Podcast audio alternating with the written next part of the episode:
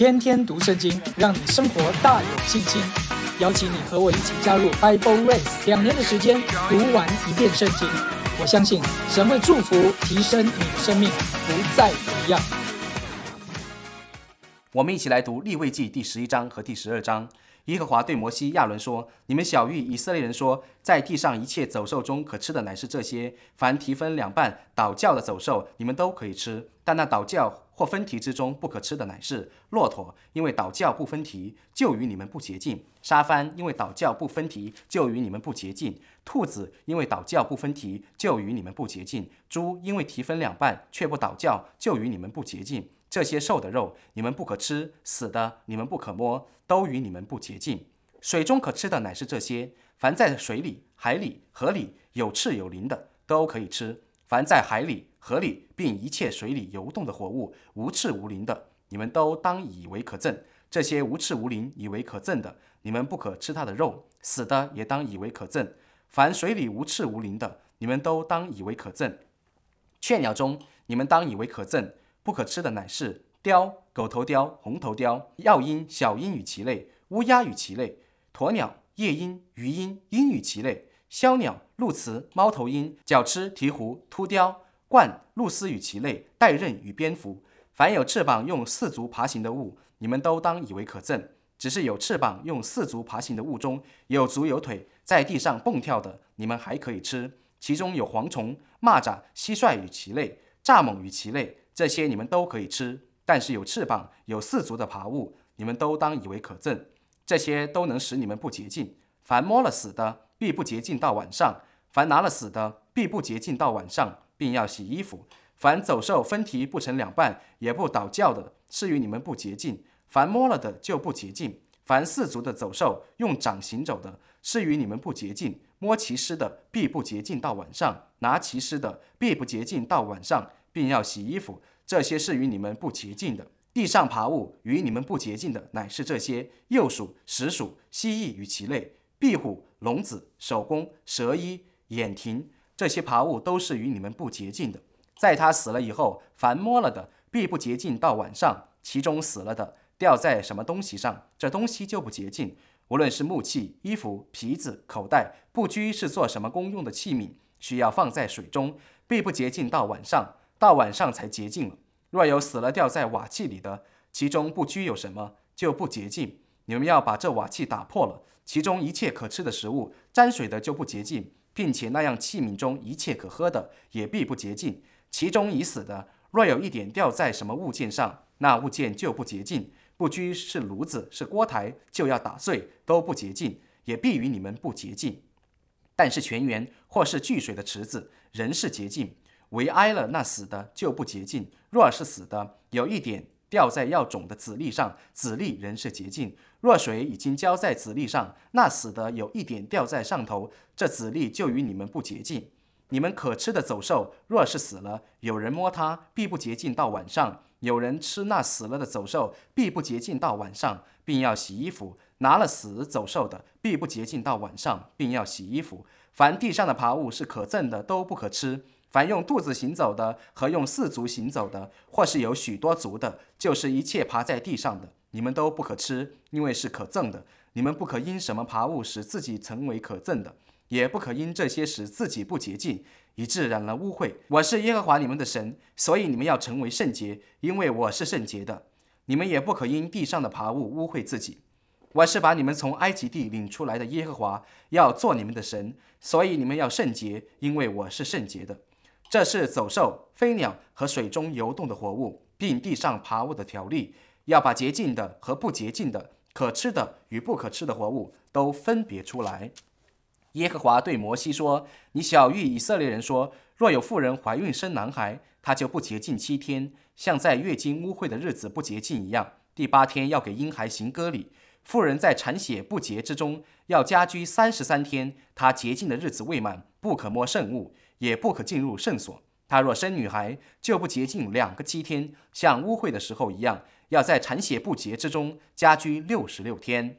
满了洁净的日子，无论是为男孩是为女孩，他要把一岁的羊羔为燔祭，一只雏鸽或是一只斑鸠为赎罪祭。带到会幕门口交给祭司，祭司要献在耶和华面前为他赎罪，他的血缘就洁净了。这条例是为生育的妇人，无论是生男生女，他的力量若不够献一只羊羔，他就要取两只斑鸠或是两只雏鸽，一只为燔祭，一只为赎罪祭。祭司要为他赎罪，他就洁净了。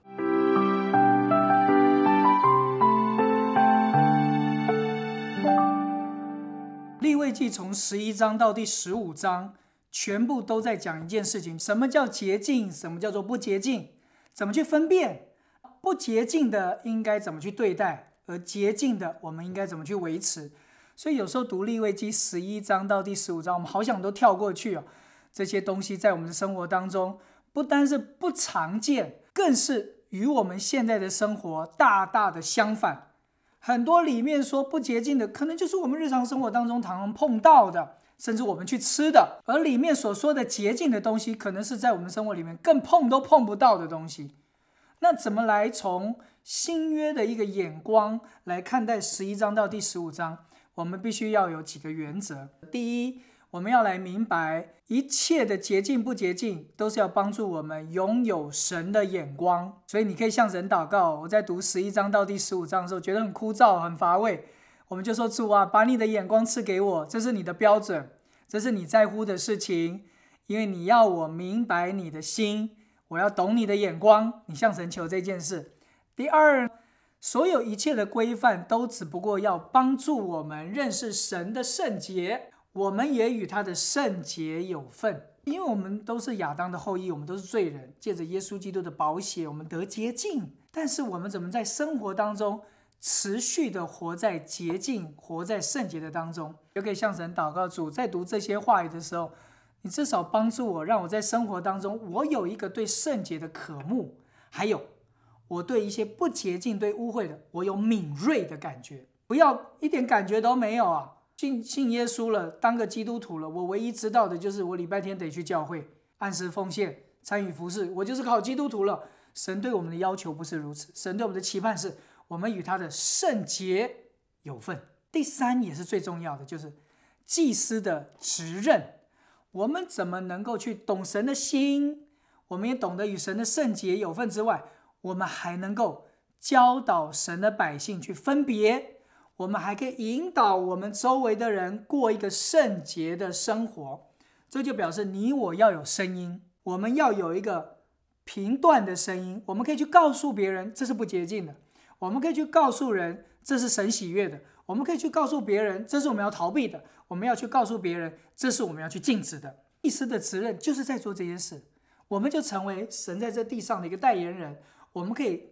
在我们日常的生活当中，你所看的电视，你所看的媒体，你所吃的食物，你所去的场合，你的每一个人际关系，我们里面有个清楚的尺之外，我们也可以帮助人不明白的人，甚至在话语上面不那么懂得神的心意的百姓，教导他们怎么活在一个神面前的生活。就是我们的说话有权柄，我们能够教导，我们能够引导，我们也能够判断。所以你向神求这三件事。你就发觉读十一章到第十五章就没有那么的枯燥跟乏味了。我们来看第十一章，十一章第一节、第二节，耶和华就对摩西、亚伦说：“哎，之前都是对摩西说，自从第十章开始，摩西对亚伦说话了。所以从十一章开始，神的说话常常就是对摩西、对亚伦同时都说话。小谕以色列人说，在地上一切的走兽，可吃的乃是这样。在今天的经文里面。”你会看到很多的动物，到底这些动物跟我有什么关系？我现在吃的哪有这些东西啊？在今天第十一章有两个，在我们生活当中，你可以向神来恳求，求神把这两个生命的原则放在你里面。第一个生命的原则是什么？主求你给我一个顺服的心智。有时候神说可吃不可吃，神没有说很多。在伊甸园的时候，神也对亚当跟夏娃说，分别善恶树上的果子不可吃。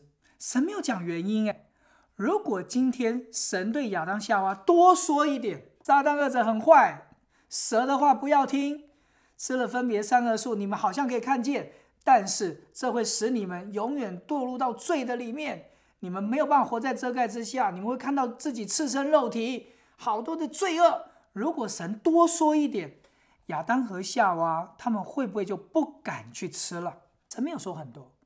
同样的，在这第十一章，神也没有告诉我们原因是什么，稍微有讲点原因，但为什么不可以吃，没讲很多。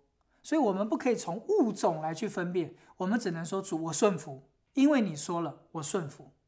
所以，神在透过十一章到这十五章教我们一件事：你要学顺服。因为透过十一章到十五章，我们开始慢慢慢去学会，很多时越过我们的逻辑，是信心往前，逻辑思考跟上，这是圣经的原则。主，我不懂，但你的话如此说，我就愿意去回应。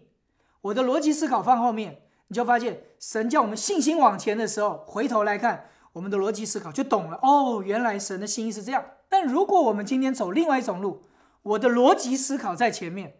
我通过了，我想通了，我在信心跟上，你没有办法踏上这一条生命的道路。很多事都经过你的考虑嘛，很多事要经过你的答案嘛。这为什么不能吃？这为什么能吃？这很营养啊，这不干净我可以接受，但是这个没什么不可以啊，为什么不能吃？逻辑思考在前，信心在后，你就不懂得什么叫做顺服的功课，你就没有办法。神把我们带进到与他的眼光。我们就没有办法带到他与他的圣洁有份啦，我们就没有办法去教导百姓，在这黑暗的时代里面走一条生命树的道路了。顺服一定是信心在前，逻辑思考在后。那透过这些可吃不可吃，你就要去开始分别。原来我们与这个世界是要分别的，我是要归属神的。我的生活如果不过一个分别的生活，我就不会成为一个为圣洁的生活。分别，我跟这个地上跟大家是要不一样的。埃及人当初他们可以吃的，现在以色列人你们不见得能吃了。你们等到了迦南地，迦南地当地人能吃的，你们不见得能吃了。透过每一天吃的这件事情上面。一天三餐，可能一天在食物的饮食的上面，我开始去明白，我要过一个与当地的居民百姓不一样的生活。我是属神的，所以过去埃及可以吃的，从现在开始不能吃了。迦南人可以吃的，市场上面买卖的，我们不可以吃了。为什么？就是分别为圣嘛，就是分别在神的面前嘛。学顺服，学分别，其实就是一直把自己活在神的眼光。活在神的圣洁，跟活在神对我们祭司的呼召的里面。第三节题分两遍，倒嚼的走兽你们可以吃，其实就是叫告诉我们，与在这个地上我们是分别的，分题啦，不要过一个地上的生活。到脚，我不断有一个咀嚼、反省、思考的能力。透过这两件事情，神说这是可以吃的。所以你仔细看，能吃的有什么？其实肉也只有牛羊鹿，没有别的啦。没有别的可以吃了，只剩牛羊鹿了。食物很受限制啊，为什么呢？什么叫做分题？就是提醒我们，今天我们这个生活要与世界上有所分别。一个生活与这世界上没有分别的基督徒，你在神的心意的里面，你走的不深。如果你现在的生活跟未信主的人生活的一模一样，他们追求的也是你追求的，他们爱慕的也是你爱慕的，他们享受的也是你所享受的。你在神的心意的里面，你走不深。你会不懂神的心。如果神的道没有办法帮助我们不断的咀嚼、不断的思考、不断的去反省，让你去看待所有事物的时候，不是以神的道来作为判断，那么我们没有办法活出一个神的道判定我们的生活。这叫做道教。你看，在启示录当中，七个教会当中，神对菲拉铁菲的教会，就是他们在极困难的时候坚守神的道，持守神的道。所以神称他们为他要的教会。今天我们也是一样啊！哎，大家都觉得神的道有那么严格吗？这个与这个世界不合啊！神的道应该改变了吧？与时俱进吧！世界都在改变，难道神的道还要这样坚持吗？你越坚持，其实越把你与这个世界分别。你有个反省的力量。政治怎么说？神的道怎么说？经济学家怎么说？神的道怎么说？教育学家怎么说？神的道怎么说？社会学家怎么说？神的道怎么说？一些有名的人士怎么说？神的道怎么说？你要有种反复咀嚼思考的能力，不要政治学家、经济学家、教育学家，人家说什么心理学家说的哦，好棒，好棒，好棒，对对对，我们就失去了咀嚼的能力、反刍的能力，我们失去了反省跟在神的面前以神的道为准则的能力。第四节到第八节说，骆驼不可以吃沙帆，兔子、猪不可以吃，即不仅不能吃哦，连死的也不可以摸。亲爱的家人，你有没有摸过猪肉啊？我摸过啊，那不是摸了就不洁净了吗？这边不是要定罪你，这边就是提醒我们，这些的动物好像是圣洁与不圣洁的掺杂，有倒嚼，但没有有倒嚼，没有分蹄啊，有分蹄又不倒嚼，好像一种掺杂的信仰。这边不是说摸了猪肉你就不洁净了，这边是说你的信仰里面对神要绝对。亲爱的家人，现在似是而非的道理越来越多。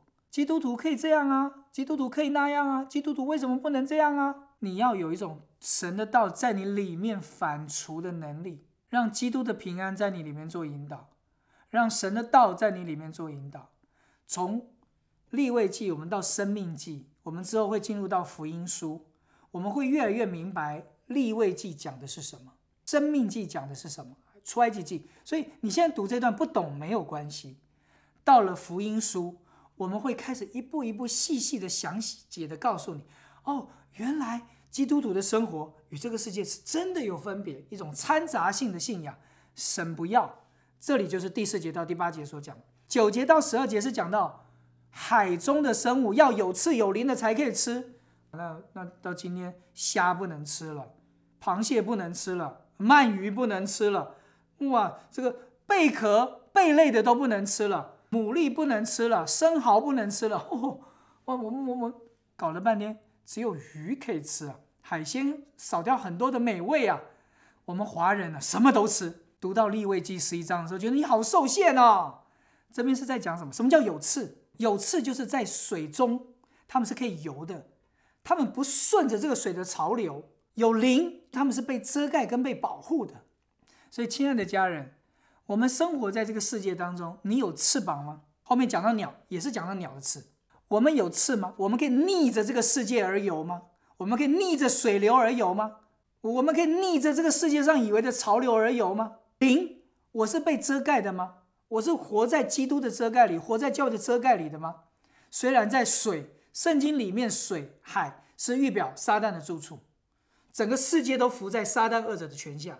但是基督徒有灵啊，我们与这个世界是分别的，我们不一样，我们是被保护的，是被基督保护，是被教会保护的。有翅有灵，就是这个意义。十三节到第十八节讲到了雀鸟当中以为可憎的、不可吃的这部分，下面的鸟全部都是吃。腐败的食物，吃死掉的食物，所以他们不可以吃。甚至有些的鸟，它们应当是属天的生命，结果它们是在水里，在这地上温饱的。就是你明明是飞鸟，有翅膀，属天的生命，你却与地上的满足为你的满足的。二十节到第二十三节，这叫做什么？虽然有翅膀，但是却是用脚在爬的，就是这样。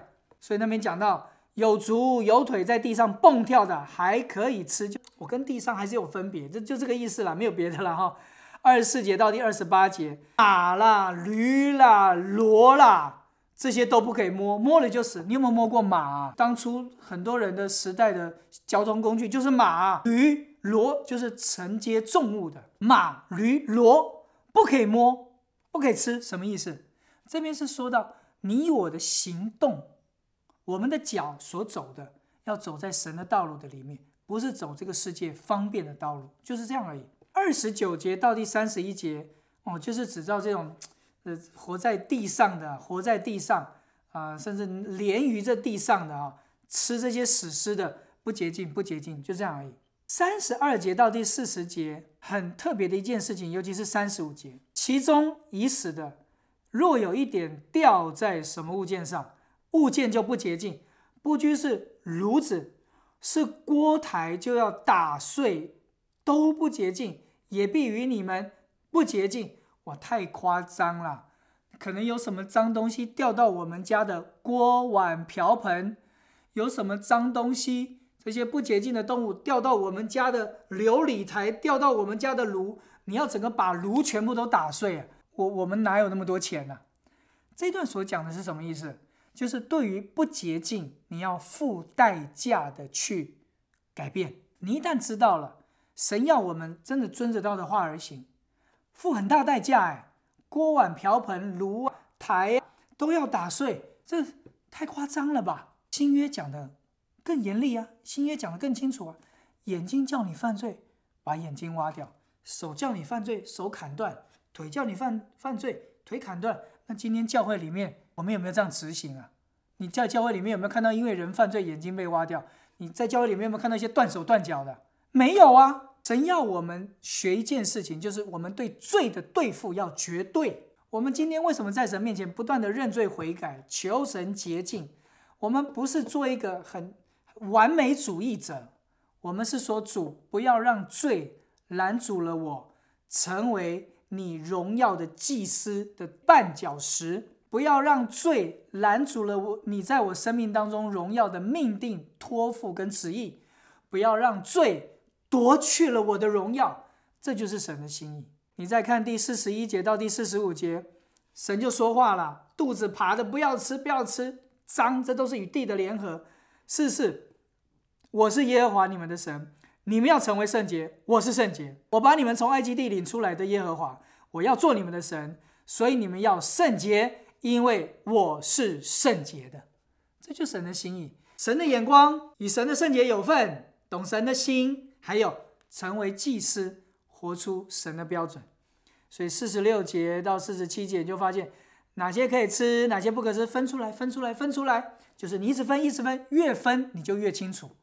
才发觉，哇，基督徒的生活如果不过一个分别的生活，不是只叫你礼拜天来教会而已。基督徒是周一到周六说话要分别，眼目要分别，手做的事要分别，脚行的路要分别，心思意念、情感、喜好、恨恶，在神的面前都要分别。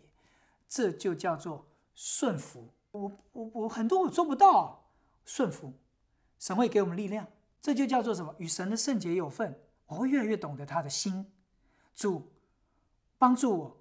信心永远在我的行动的第一步，逻辑思考慢慢在跟上。我不懂，但是主我顺服；我不懂，但是主啊，我愿意满足你的心。这就是第十一章所讲。第十二章特别讲到生育的问题。耶和华对摩西说：“你小谕以色列人说，若有妇人怀孕生男孩，不洁净七天，好像月经污秽的日子不洁净一样，七天七天，第八天给婴孩行割礼。”第四节、第五节，妇人产血不洁当中家居三三天坐月子哈，洁净的日子未满，不可摸圣物，不可进圣所。啊，连教会都不可以去啊。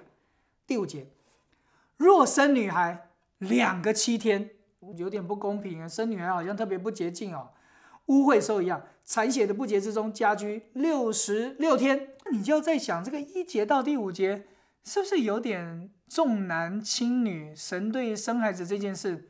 标准不一，不是不是，你透过这五节，你真的看到神有极大的爱呀！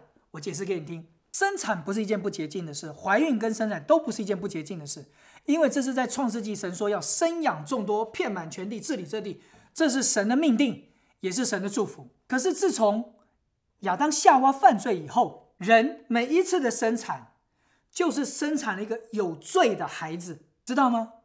这个孩子是带着罪性的，所以妈妈，我们要做一件事。你知道一到五节，尤其是你看第六节，满了洁净，无论是男孩是女孩，她女性的她，要把一岁的羊羔为燔祭，一只雏鸽或者一只斑鸠为赎罪祭，带到会幕门口交给祭司。这个不是爸爸来做，这是妈妈来做。这是圣经里面唯一一个对于女性对妈妈的一个教导，这是尊荣。对妈妈的一个尊荣，生产的尊荣，因为他照着神的心意生产出来。但是因为人带着罪性，男孩第八天我们有说到复活的日子，他自己洁净了，所以他可以为这个孩子行割礼，可能是父亲行或是妈妈行。但是借着这七天啊，这七天在神面前的洁净，第八天献上割礼，然后他就休息三十三天。这是神对一个女子的。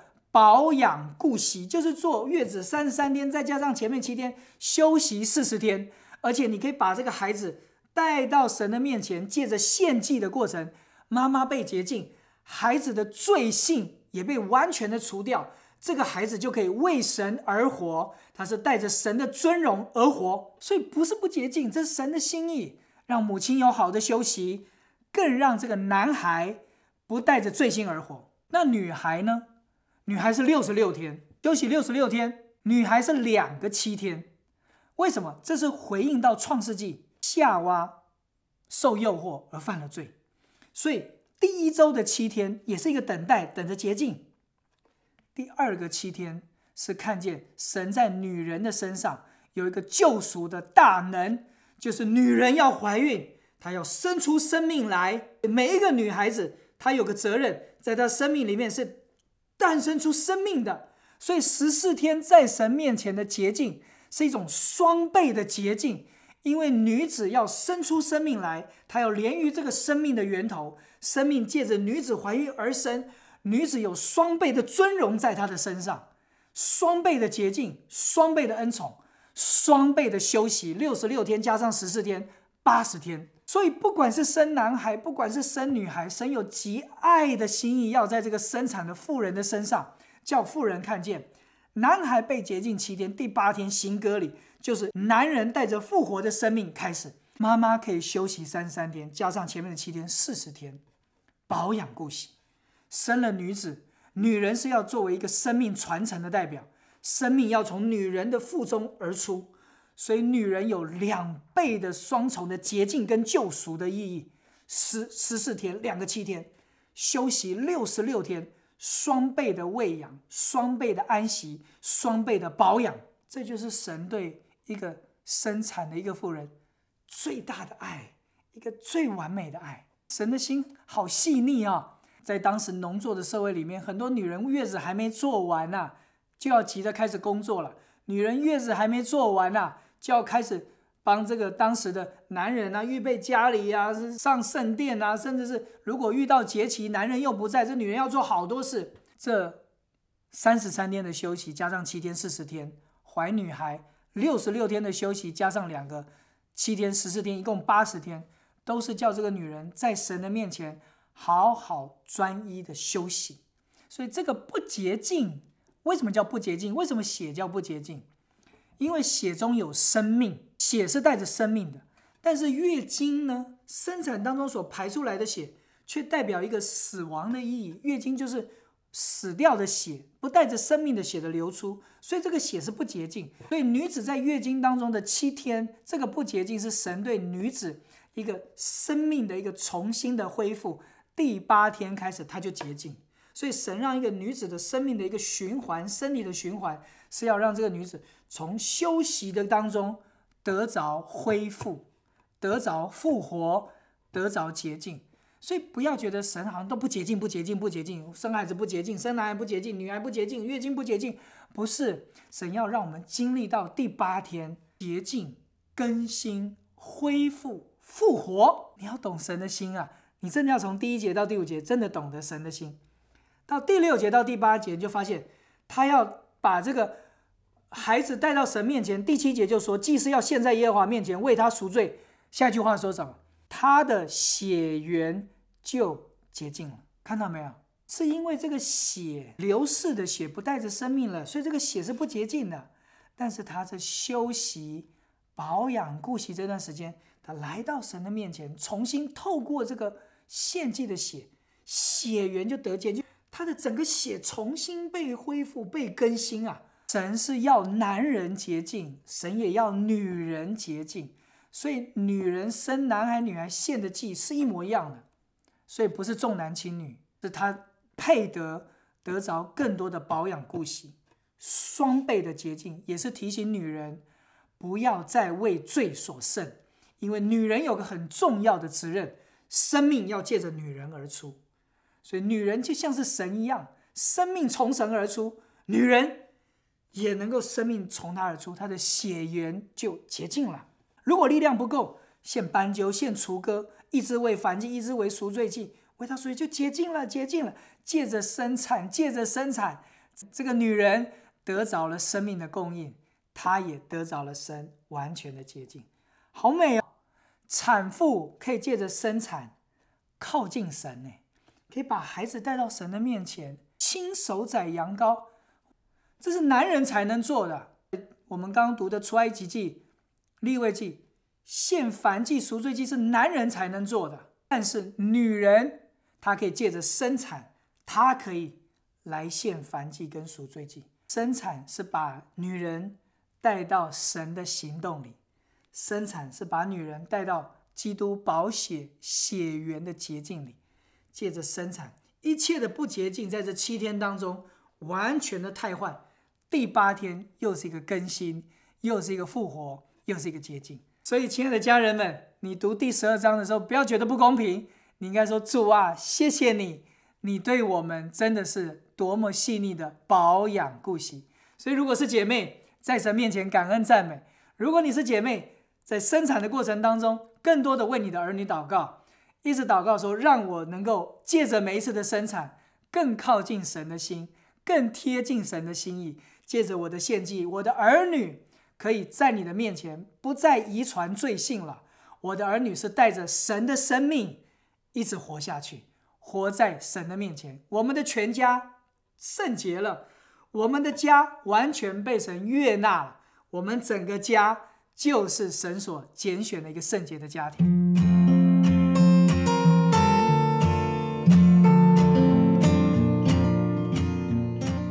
亲爱的家人们，感谢您对 Bible Race 的支持。如果您愿意自愿协助将我们的中文语音翻译成英文，或自愿协助我们的影片剪辑，请 email 至 service at three sixty sunrise dot com，期待您的加入。